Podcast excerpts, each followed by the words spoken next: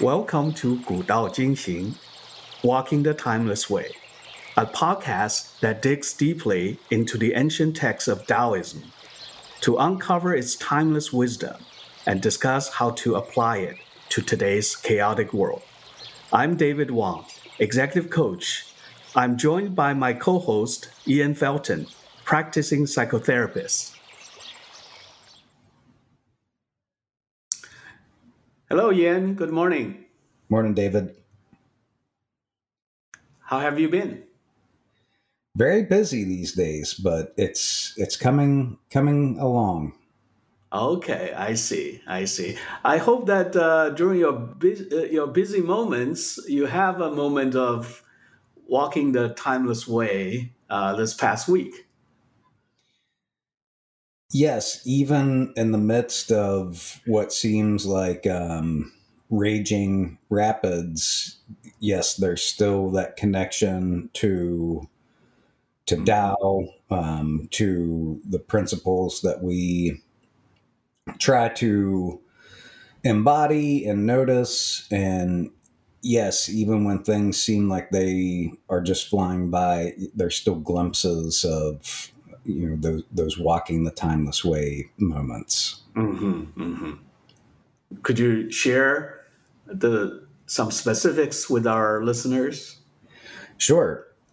I was I was helping one of our customers with a particular problem and they happen to be set up as a um, so our customers being psychotherapists and um, mental health professionals. And there's all types of ways to set that that clinics and businesses run, but a, a pretty typical clinical model is what we're used to, right? Like there's there's a the owners and the people at the top, and the administrators and the people underneath who kind of take um, direction from the people at the top. And this particular customer is, is set up as a collaborative. So basically, a completely different structure where there's shared resources and, and people kind of gather together to set up um, things in a way to where you know it's it's collaborative. They're sharing. There's not a hierarchy. It's about working as, as a whole rather than as separate entities or cogs in a wheel. Mm-hmm. and it, it just really struck me how rare that sort of uh, setup is when when almost everyone either you're set up eh, individually, independently, or more of a traditional hierarchical model. Mm-hmm. And then mm-hmm. it, it, just, my connection when I was working with um, the customer, it, it, was just this feeling of, um, wow, wouldn't it be nice if if mm-hmm. this was the normal model instead of it being the exception and just imagining how the whole world would be different if mm-hmm. that was the mentality that I see. Know, I see. We're we're in um, in a different mindset currently. Okay, I see. I see. Um, so, in your working with them through you know the nitty gritty details and uh, what would you kind of imagine that uh, collaborative model like and what kind of impact it may what kind of difference it may make you know uh, versus the traditional hierarchical way you think well when you have autonomy and you recognize that you have autonomy mm-hmm. the other side of the coin of that is responsibility that mm-hmm, mm-hmm. okay if yes i have more freedom and my input is more valuable but that also means now i have a bigger responsibility mm-hmm. and i think what we see in our culture is that when things are so top down mm-hmm. and there isn't you know as much autonomy mm-hmm. people also absolve themselves of responsibility it's like oh you know i'm i'm paying all these taxes so someone else is you know taking care of the problems i did mm-hmm. my part and then particularly when people see that how much corruption and you know how much trust they have lost and mm-hmm. the people at the top of that hierarchy it becomes an even bigger problem right i understand well actually uh, you know this uh, moment that you just share have you know has great relevance to what we're discussing today so um, you know we're studying chapter uh, 17 mm. and um, well, let, maybe let's get into it and we can connect back to this moment that you had this past week. That sounds great. Great You know, as always, uh, to get started uh, with a new chapter, I uh, would like you to read in original, uh, you know, Chinese, uh, the original text. I'm happy to do so. So, chapter 17. 太上不知有之，其次亲而誉之，其次 畏之，其次侮之。信不足焉，有不信焉。忧兮其贵言。功成事遂，百姓皆谓我自然。That's great. That's great. Uh, so when you read this, uh, when something is like repeat, what what word is repeated in here? Well, there's the the first phrase, the the chi is like the next, right. the next, the next, the next. Right, right, right. Um, the one the one that stands out to me the most mm-hmm. is is Xin, and I don't know if that's the one that you're. Yeah. Of. Oh, of course, of course. That's uh, I think that's a word we can we can uh, zoom in on uh, when we study this text, uh, the, this chapter.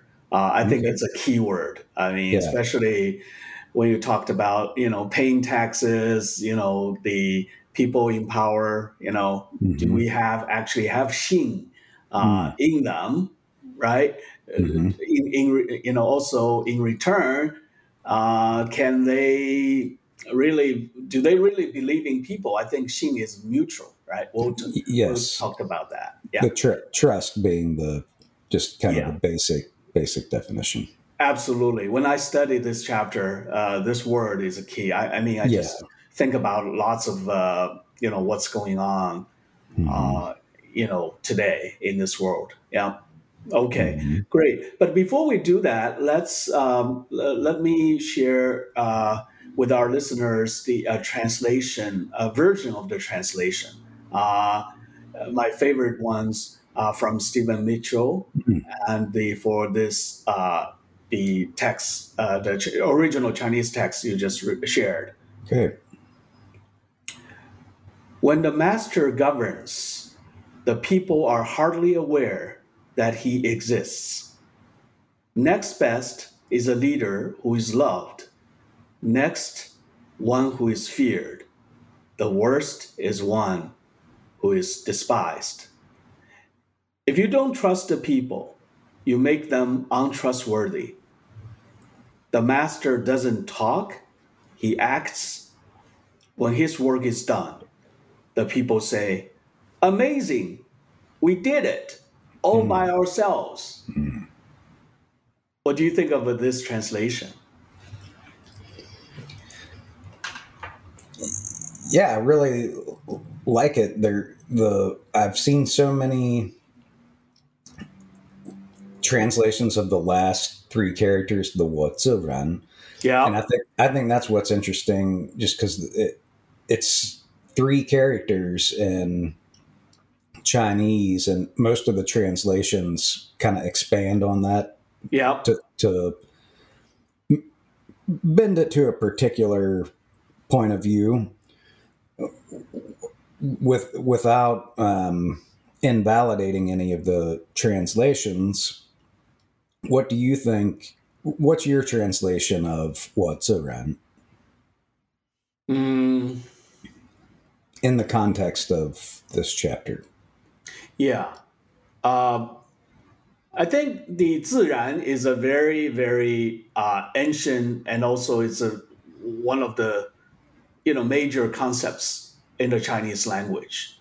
Uh, even today, uh, you know, if somebody goes onto the stage uh, to speak, you know, we encourage him or her to say, uh, 自然,自然, Mm. and uh, just like or going to an interview, it's just like be yourself, Mhm. right?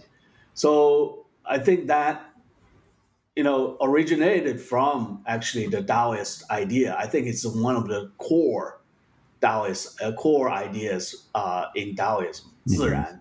Mhm. Um, wow, it, it has lots of layers of meaning in it. Mhm. In here, uh, I would say, I mean, it's hard to find exactly a word uh, for it, 我自然. But what essentially it describes is the, a state of nature. I would say a state of nature that before any pe- people, anyone, you know, way back in ancient human history, anyone who uh, claim that you know I'm smarter, you know, I know the way. Somebody who is just intervening, uh, and before all that, um, that's the state where people live in. You know, it's in a more kind of a natural state. They just uh, behaved in, uh, you know, following their natural instincts. Mhm. Yeah, so that's my understanding of it. Thanks. Yeah. It has, uh, you know, it has a, you know, when you trans, you know, there's, you know, people used to say, uh, when you translate something, right, it's all lost in translation. Mhm. I think this version uh, from, you know, uh, Stephen Mitchell uh, captures a portion of it. We've done all, you know, all by ourselves. Uh, but it has more meaning than that, I would Mhm. say. But I, I think it captures the probably in this context the the majority of the Mhm. you know the meaning. Okay. Yeah. So, uh, how would you like to? Maybe I think uh, you know you mentioned earlier this uh, re, uh, the 其次,其次 and uh, the repetition, right? The Mhm, rhyme mhm. of because a lot of the time the original text, you know, it's like a poetry. Uh, Mhm. really, 其次 in you know in this particular chapter signals to the reader uh, a progression, right? Mhm. So Lao Tzu talked about four types of leaders from the very best uh, to the worst. Perhaps uh, you could share, you know, with our leaders, you know, the what, what, what types of four leaders, why, you know, uh, these they're the, the best and the worst. Yeah. So, in Lao Tzu's estimation, at the height of leadership, the people don't even know that they're there. Mm-hmm. And, and, and so I think, and again, just Lao Tzu's brilliance in writing, even um, in such a simple way, Mm-hmm. that first line of this chapter when he says, you know, the the the best the people don't even know that they're there. Bolcher, Yolcher. Mm-hmm. Of, of course, there's a direct connection then to what's Ren because. That's if, a great connection. Yeah, you are making. Yes, absolutely. If, if the people don't know that the leader is there, of, of course, the logical conclusion is when all this stuff gets accomplished, they're going to be like, look, we did it. Right, right. Yeah, that's a good point. Yeah. A- And so Lao Tzu really bookended this this chapter that way, and and he's right, of course, because that's precisely um, how things work, it, it, things are ecological. If if it wasn't for everything in that web, it wouldn't get done. And so, uh, uh, uh of course, the people should take credit for what happens. So, but I'm not going to get mired in that. So, at the highest, that's the highest. The people are like, yeah, we we didn't even have a leader or anyone guiding us. That it we just we were able to make it happen. The next level of leaders, Lao Tzu says they're loved and admired. So, you know, yeah, they, the people feel this kind of filial love toward them, like family. Mm-hmm. Yes. Um, and they really appreciate them. And we can talk about um, what why they're higher or or lower. Mm-hmm. But then the the next level of leader, people are afraid of them. So, mm-hmm. You know, yeah, they do the, the people do what they do just because they don't want to face any of the repercussions. They don't want to get, you know, single singled out for making a mistake or something like that. So right. you know, I'm, I'm thinking, you know, like uh I was watching a show, a popular show called The Bear, mm-hmm. and it's really good. But um, they were making these contrasts between. It, it's about leadership too, mm-hmm. and they were making these contrasts, or that's one of the themes is leadership, but contrasting this really, really, really high end, world class restaurant and the way that it was ran, it would be just it would it would fit way wager so the the people are afraid they don't want mm-hmm. they don't want to make a mistake like maybe they respect that person who's in charge because of their accomplishments and their status and so mm-hmm. um, they do want to do a good job but mm-hmm. but basically they're just afraid of this person because they know if mm. they make a mistake they're going to get screamed at they're going to get yelled at they're going to be humiliated mm. um, and then the the lowest version is um, Wu. So the the Wu type of um, leader, they're just despised. So people don't respect them. They they they don't even fear them anymore. They just hate and despise them, and they would probably you know like to see them disappear. I see. So among those four types of leadership, um, what have you encountered? Like, uh, do you, have you encountered like all four, or mm-hmm. ma- the majority of the time? You know, like a particular type. Yeah, I think I've encountered all four types for sure. Mm-hmm.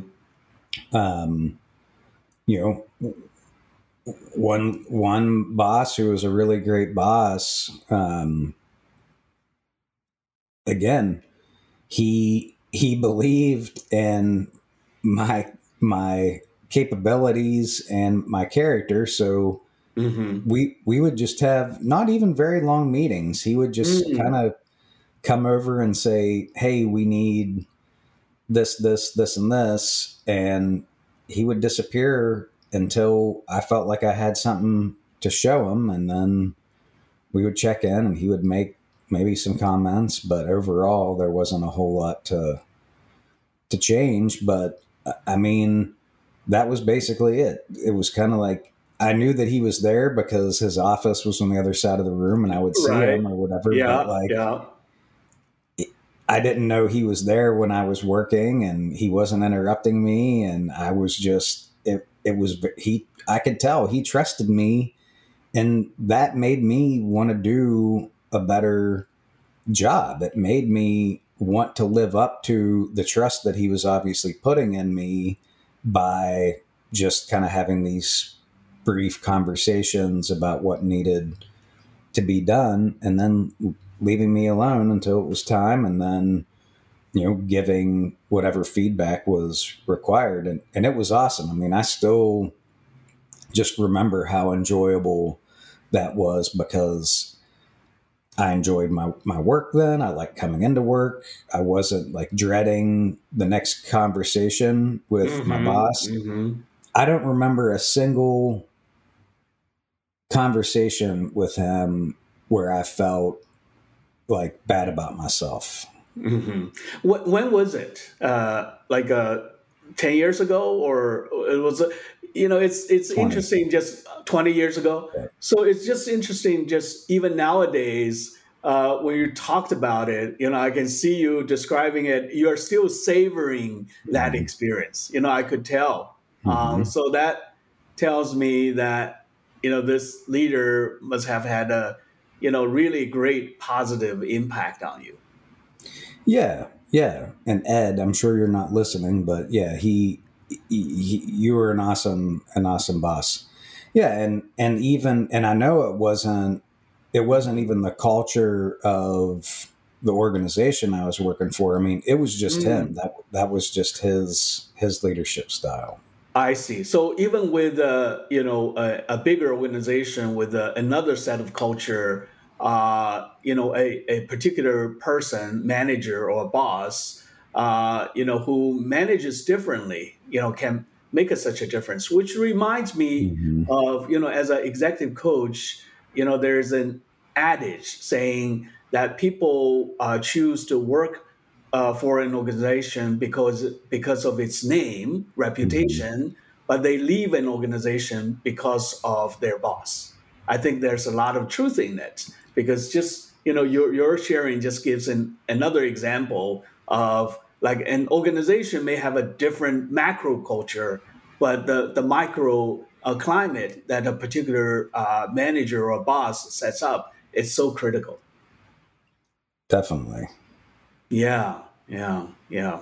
What about other types?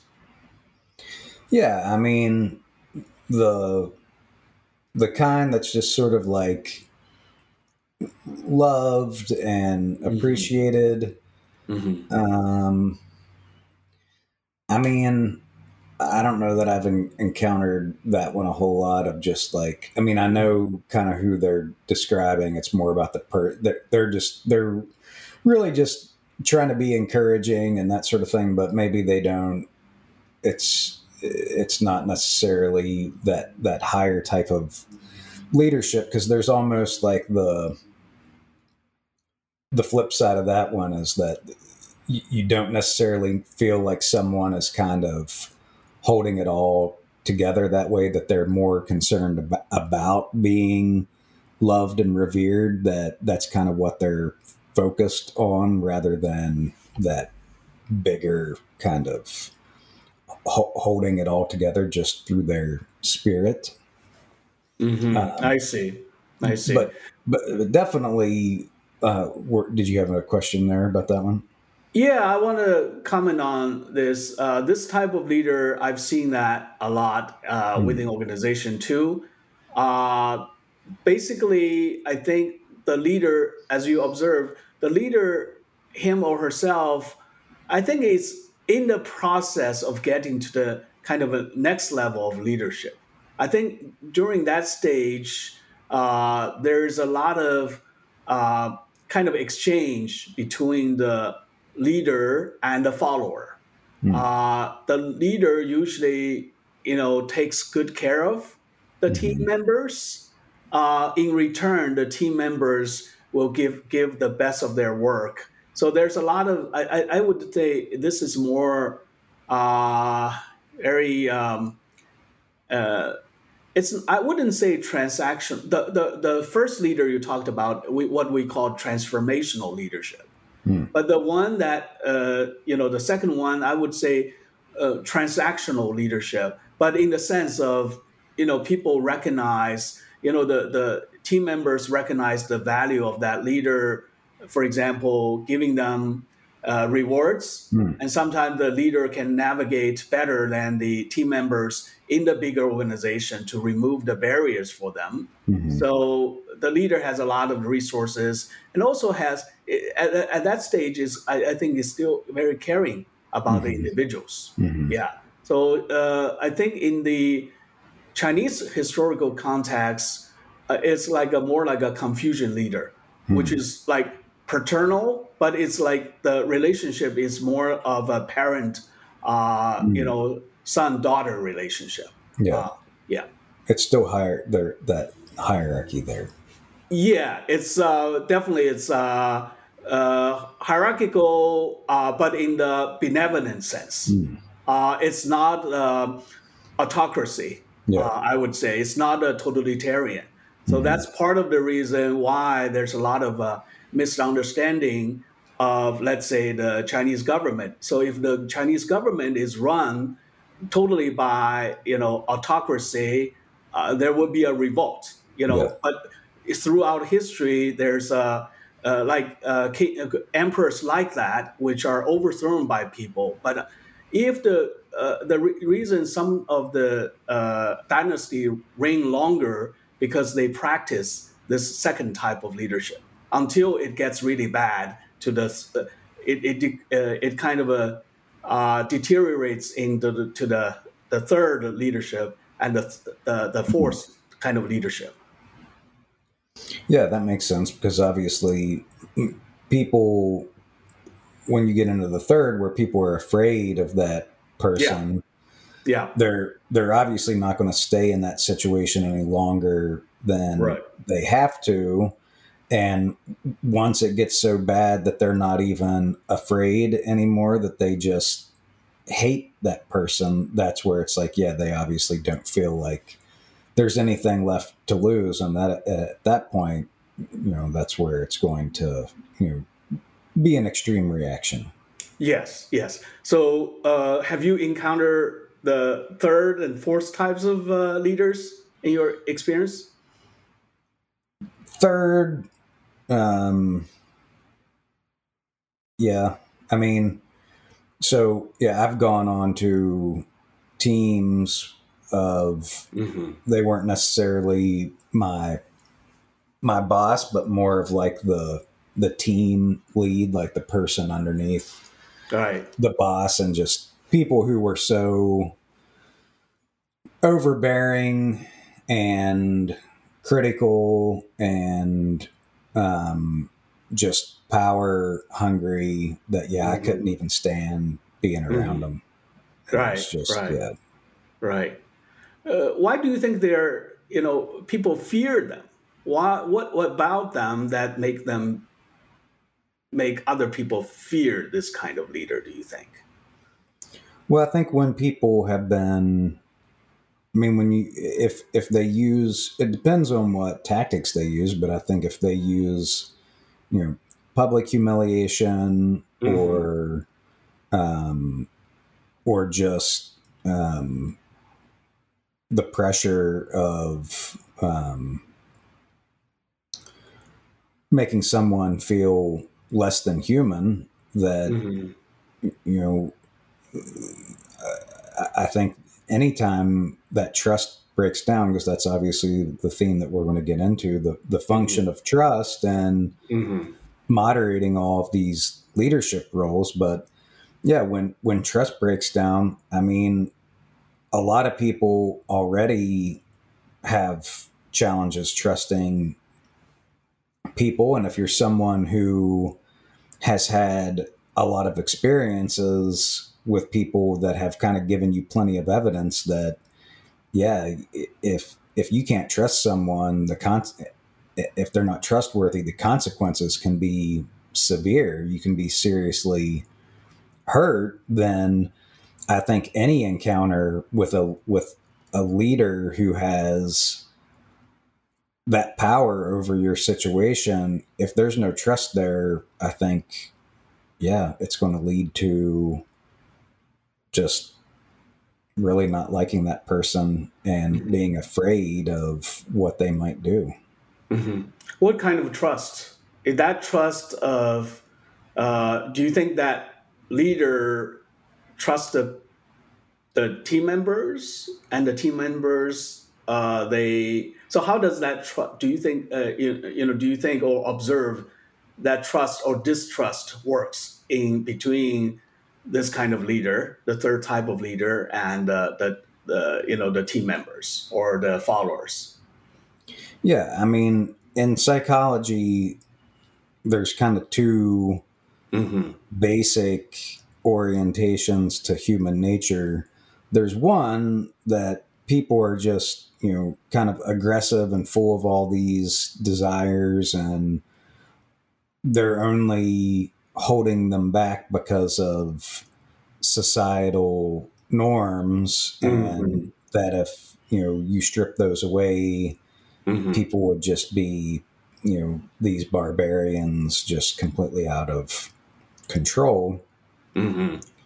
but there's another orientation in um, psychology that uh, actually posits that people are more interested in growth, harmony, healthy relationships, connection, um, loving, being mm-hmm. loved, mm-hmm. and and I think that is more our true nature. I think that we have obviously we have aggression mm-hmm. in our DNA, but I think that arises when this other stuff breaks down. Like when when we're not when we're not in an environment where we can be Ziran, just like connected to each other and mm-hmm. trusting each other and helping each other mm-hmm. and growing and learning and showing our worth and seeing what other people are contributing that's our natural state i mean that's how we survive through cooperation i mean if just being aggressive and competitive was our natural state we wouldn't have survived as a species because we would we never would have cooperated long enough to do the things that we did throughout history and i think that it's it's more civilizations that are, are based upon you know lack of trust that create aggress- aggression and stress and toxicity and all those sort of things mm-hmm. so what you're saying is uh, when you look at human nature uh, would you say it's mixed or is it primarily collaborative but with competitive instinct or primarily competitive but with collaborative instinct? Would would yeah.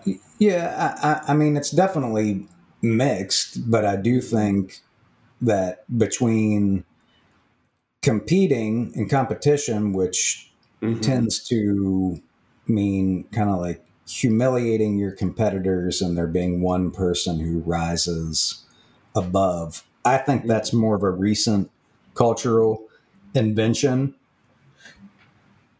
that kind of distorts our nature. And I think um, we're more of the, you know, sharing, cooperating, mutual respect, trusting each other, helping each other. I think that's more of our our natural drive, more of our natural drive. Mm-hmm. Um, when you look at history, right? Do you think history is dominated by the state we're in right now, or do you think history is, you know, has lots of episodes of collaboration?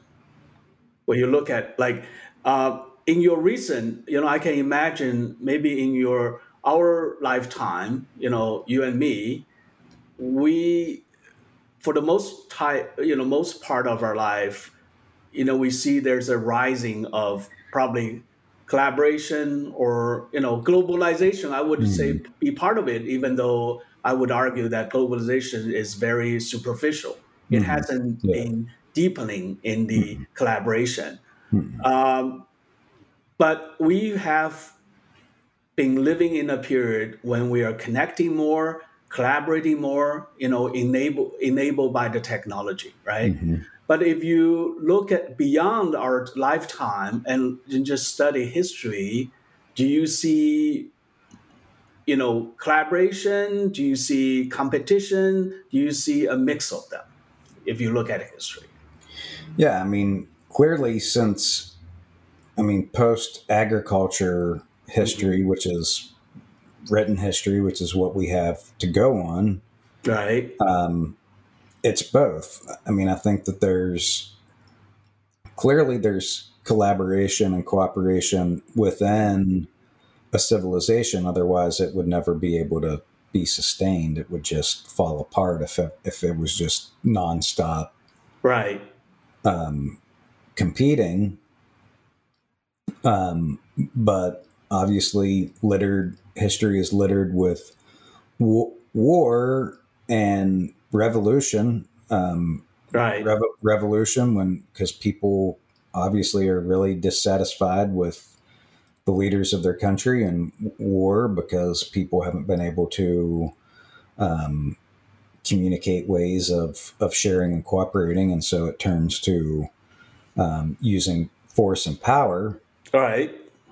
And and certainly stuff like that happened even before civilization because you know if you watch Chimp mm-hmm. Empire on Netflix, you also see we evolved from primates and primates um, war with each other, but within the troop, it's a lot of cooperation. I mean, grooming each other and um, for for parasites and just touch and soothing each other's nervous system and cooperating with each other in childcare and even patrolling and that sort of thing. Right. That it it's it's the the chimp that that is off on its own that is going to have problems that mm-hmm. Even the leader of the chimps they have to have um, the cooperation of everyone else or else they're they're not going to be able to stay as the leader so obviously there there's a history there mm-hmm. um, mm-hmm. that shows yes aggression is in our genes there's no escaping it, but it still ultimately has to be a last resort and it has to be um it can't be fundamental in in how we exist. Mm-hmm. Mm, so along that line, where do you think our society is heading towards? In terms of the direction the you know certainly you know throughout history there's a, a it's a mixed rec- track mm-hmm. record right? So where are we heading? Why we're heading into that kind of direction? Oh i mean it it's quite obvious that the the leadership of the united states i'm just speaking from the united states i don't know uh, about every country but i think the the leadership over we're not talking about you know one presidency we're talking about over mm-hmm. a large period of time has failed. That's why the people feel the way that they do now. They feel there's no trust in institutions and it's that's not because people are stupid. It's because they've seen what has happened over time they they see you know all the decisions that get made to make wealthy people even wealthier while inflation eats away their savings. They they are told constantly you know you're not going to have social security when mm-hmm. it's time to retire.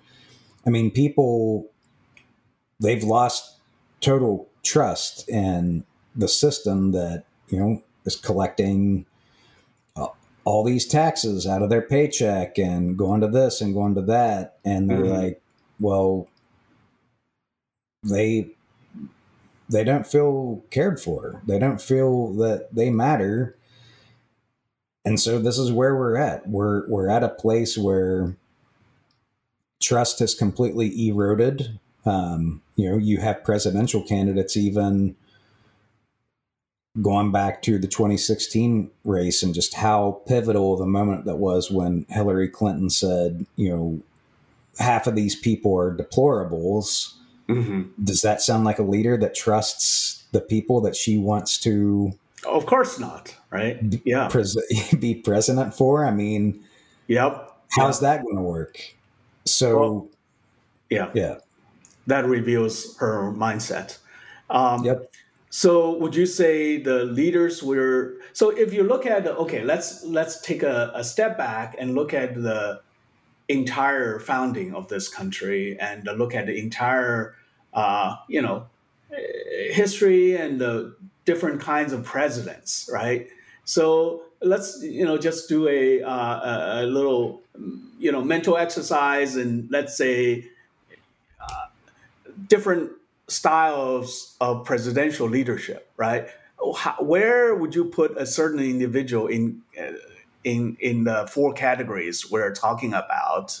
Um, uh, even not a perfect match. Like when you mm-hmm. think about the the the best leader or the type one leader, from based on your reading of the presidents, of, of course we don't know everything about them because of history tend to you know make them you know much much bigger right mm-hmm. but you know generally speaking are there president in the past that belong to the you know if not the first category maybe second category something like that well i mean it's probably cliche but mm-hmm. just based upon the fact that george washington mm. at the height of his power and influence did the right thing for the country and stepped away from all of that power right ra- rather than you know he probably could have held on to that as long as he wanted and and he didn't right. so I, I would say he almost certainly was that that highest level because mm-hmm. literally he he didn't even want i mean he just he just resigned the the role, knowing that that's what needed to be done to set the example. And so mm-hmm. that seems to me to be the case. It's tough. It's tough to know just because I think you have to be under that leadership to feel really what it feels like versus what just a historian says but like right right right exactly i, I agree like obama he seemed like really about the wanting to be the the second tier, like really needed to be loved and admired, and mm-hmm. I think mm-hmm. that mm-hmm. that's mm-hmm. what you know. That's how people reacted to. Like that was his his way of presenting himself. It was just you know maybe Jimmy Carter uh, yeah. would be something like that too, mm-hmm. especially after her after his mm-hmm presidency. Yeah. You know, he's done a lot in different fields, and uh, he's loved by many people. Uh, mm-hmm. If you take out the, you know, uh, party labeling. Yeah.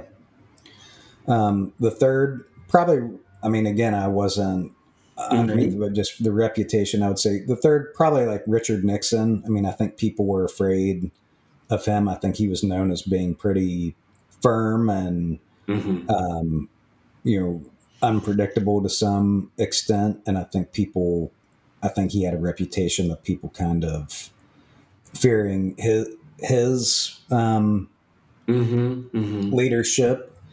And then I think in this day and age, for you know, just being despised, all you have to be is just the other party. You know, if right. you're if you're a Democrat, you're probably going to despise the right, right, Republican right. president and vice versa because we've become so tribal and the media has distorted everything to such an extent that people aren't even seeing the real leader anymore. They're just despising, you know, a, a perceived enemy. Right. Talking about Nixon, I think it's kind of interesting that uh, he's perceived differently in China because of his role in establishing the the, the normalization of the the relationships between mm-hmm. the two countries. And I think the reason people see him, um, you know, the Watergate. I mean, mm-hmm. that's a big you know uh, a stigma for him, mm-hmm. right? And also, I read a lot about his stories, and as you said, you know, very uh, people feared him. You know, he has a, that temper in the mm-hmm. inner side uh, circle. Even people analyze that. You know, he hasn't fully dealt with his shadow self. Mm-hmm. You know, from a psychological perspective, but people also had to um, uh, like acknowledge his strategic vision. You know, I think the things that I heard on the China side is uh, the current administration, like for example, Biden, they have a very myopic, either mm. even fearful vision about the relationship. While mm. you know Nixon was a Republican, right? I mean, mm. he's you know quintessentially, uh, quintessentially against communism during that time but he was able to break think out of the box and uh, and and establishing the relationship with that China. That is a visionary and statesman type mm. of leader. While, for example, Biden, uh, because he knows how to uh, you know how to manage this big country relationship uh, strategically, you know, both for its, uh, for United States and for the world but he was so afraid of other people saying he's weak. Mm. So he's actually, you know, taking a lot of actions which is against his own, you know, best mm. intent uh, expressed to the China leader sometimes. Mm. So I thought that is a very interesting perspective because sometimes, you know, I know, uh, the, you know, Lao Tzu put these into very neatly into yeah. categories but when you look at the leaders like Nixon, who is very complex, and um, but he, he's sometimes like a history making mm-hmm. in a mm-hmm. lot of sense. What do you think about that perspective?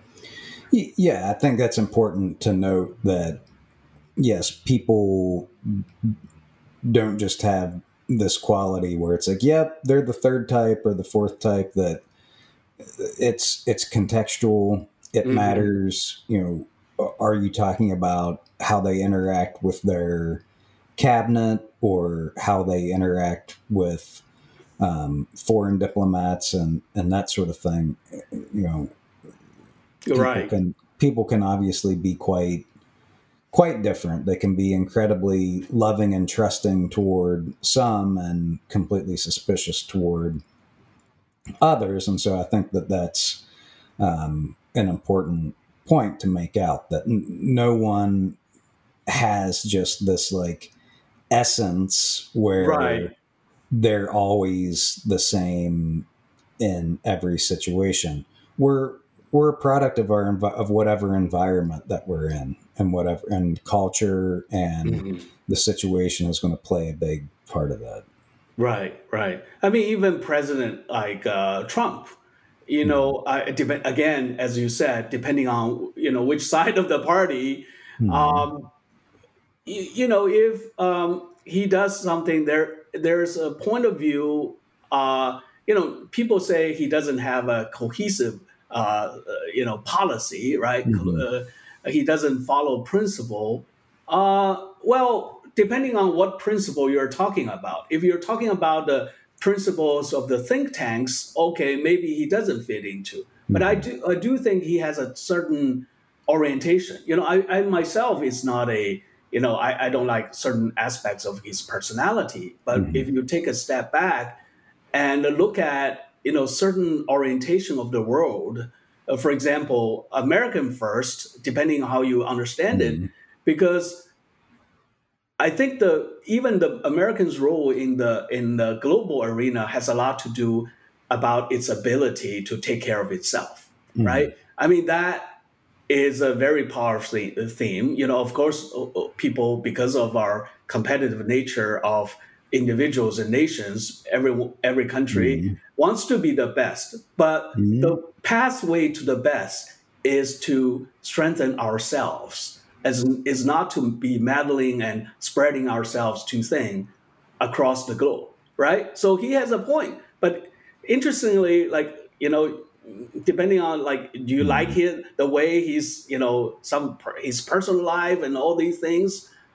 But how are we going to see these leaders who are so complex? Yeah, I think it, it, that's the other important thing to remember is that there's a whole media industry mm-hmm. that are trying to use people as political pawns. Mm. And if you're formulating all of your beliefs about someone without actually looking at the the details and just reading headlines and reacting to things, I mean, being in that place, you're probably just being used. Um, and it's good to be uh, aware of that, that um, you have to look deeper than just the headlines. Yes, I agree. Uh, so, getting back to this chapter, uh, do you think that Laozi, obviously from Lao Tzu's chapter, you know, his preference, he puts the, the certain type of leader at the very first, all right, at the, mm-hmm. the, the, the, kind of the best leader type, which, uh, which aligns with his, you know, his um, philosophy about Tao, right? Mm-hmm. So the best leader, the way he describes it, is pretty much in alignment with heavenly way. So mm-hmm. I was mm-hmm. wondering, um, you know, that's how. What kind of a benefits do you think he is too idealistic? Because we're living in, uh, you know, in a mixed world. Human nature is mixed. Uh, can you totally rely on his best leader or, or you may be different depending on different situation uh, you use apply different types of leadership yeah i mean it, it's it comes back to that trust if if you're in a situation where trust can be maintained and mm-hmm. Mm-hmm. and everyone is on board, then yeah, they're. I don't think it's too idealistic. Um, mm-hmm. mm-hmm. You know, just looking at um, my experience as a co-founder for a company, if when you're working with your co-founders, you trust that everyone is vested in the success of the mission, if you will. Mm-hmm.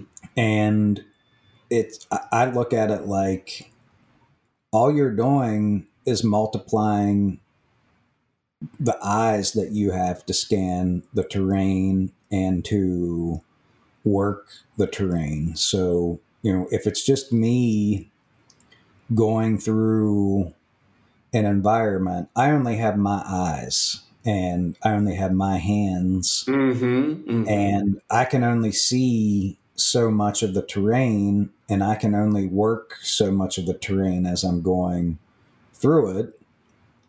But now that's at a second pair of eyes and hands. If I trust that person's judgment and abilities, well, now we've just added more eyes to the terrain. We've added more hands that can work that area and we just keep adding. And as long as, again, that trust is there, we're trusting, oh, this person is seeing something that I don't see. Now I can, and I can use that information to help me with what I'm doing and vice versa.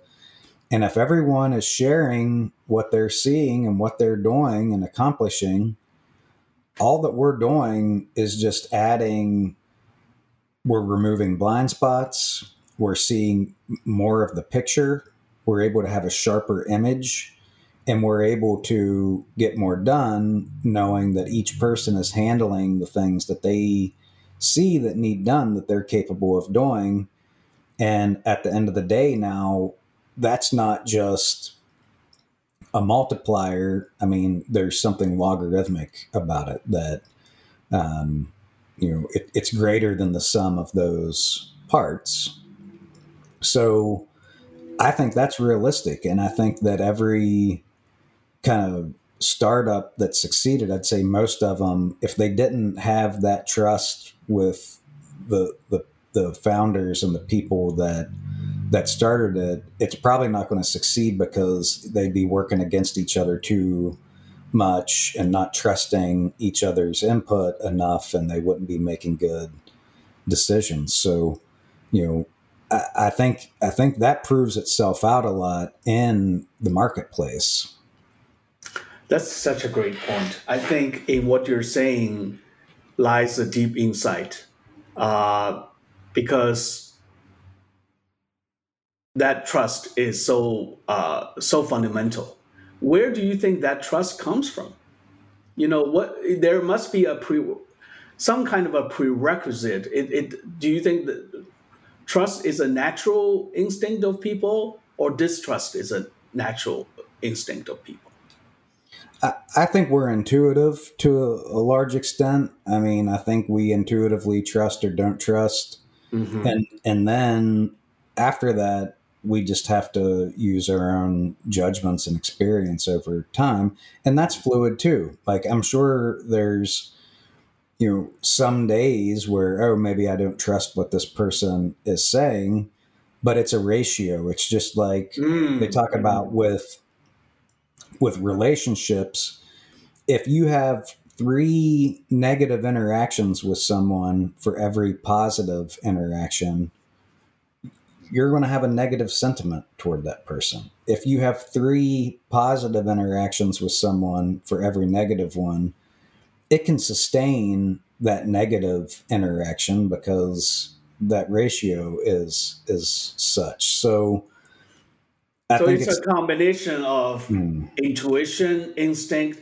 and a real experience, right? You yeah. use that is very kind of a more of a dynamic process. You know, when yeah. you first meet a person, you know, we always say a first impression is very important, right? And mm-hmm. it, it turned out true, right? A lot of times, you know, mm-hmm. your first impression is that deep, you know, uh, feeling mm-hmm. of a particular person. But you know, sometimes you have to keep your minds open and say, okay, let me experience with that person, you know, mm-hmm. through real kind of working experience or living experience, and then that track record, that score, that mental scoring is happening all the time, as you said. Mm-hmm. Maybe it's like four out of ten, you know, mm-hmm. or uh, you know, eight out of ten. You know, this person mm-hmm. either reinforces my trust, original trust, or breaks that down. Yeah. Is that what you're talking about? Yeah, for sure. Yeah, yeah, yeah. I think there's a maybe we're running out of time for this uh, discussion, but one thing that uh, you know in um, reading the Taoism, I think the first time it would be interesting to talk about your kind of first instinct of a certain you know individual that fosters trust because i think in there there might be a theme of uh, if that person has a more of a selfish int- uh, tendency mm. or a group tendency i think that's important because when you see a lot of the leaders today they can talk about the you know the greater good story but deep mm. inside them they're really selfish I think we're seeing more because of the transparency yeah. of the social media. We're seeing more of more such a person, and um, that breaks down a lot of the trust. At the first, we believe in their story. You know, mm-hmm. we're inspired because this person is uh, representing the greater interest, right? The whole group. Mm-hmm. But later on, you feel like okay, they they are not turned out not like that. Uh, I think in our world I think I see a lot of those, but you know maybe that's for the next discussion. Uh, yeah, yeah, I think that that makes sense. Just trying to um, maybe weave in some discernment. How do we discern? Maybe we can talk about that next time. How do we discern these you know, higher leaders from the lower ones when every everything is so complex? Every including the individual. And when people and the world is so complicated, and we have so many deceptions and lies and AI generated stuff coming at us, how are we even supposed to know? Yeah. I mean, if you think about the chapter two of Dao De Jing, Laozi made the very uh, keen observation about when, when people all say certain things are beautiful, then ugly happens. Mm. When people so if we all aspire, we we like to see leaders of the first type, and the the, the really false leader who pretends to be that first leader happens. Mm. I think that's the trickery of the human nature. Uh, so developing that immune system, that mm. discernment is so important because you know the second the if you tell people like say oh this is the highest level of um, highest of level of leadership I, I mean, I see that in the executive t- coaching world, uh, that you set up a role model. Mm. And say this is the leader we aspire to, and then you suddenly you see a lot of people who are even at their heart very selfish. They try to you know display those kind of behaviors. Mm-hmm. I'm sure that happens in nature too. Mm-hmm. You know that certain animals, you know, they are aggressive, but sometimes they can be like as gentle as a dove. Hmm. Yeah. Yeah. So wait, uh, you know, look forward to our next discussion, and maybe we can uh, dig a little bit deeper. But using uh, this text, you know, to talk about uh, our world and see, you know, where we can continue to uh, walk the timeless way uh, is, really fun. So enjoy our conversation. I hope our listeners also find something useful from you know our exchange of ideas. Thank you for listening to today's podcast. We make this podcast for you, and it's entirely listener supported. If you find value in our discussion of Tao, please consider making a small donation at walkingthetimelessway.com. We also want to hear from you. Please write to us anytime via our website.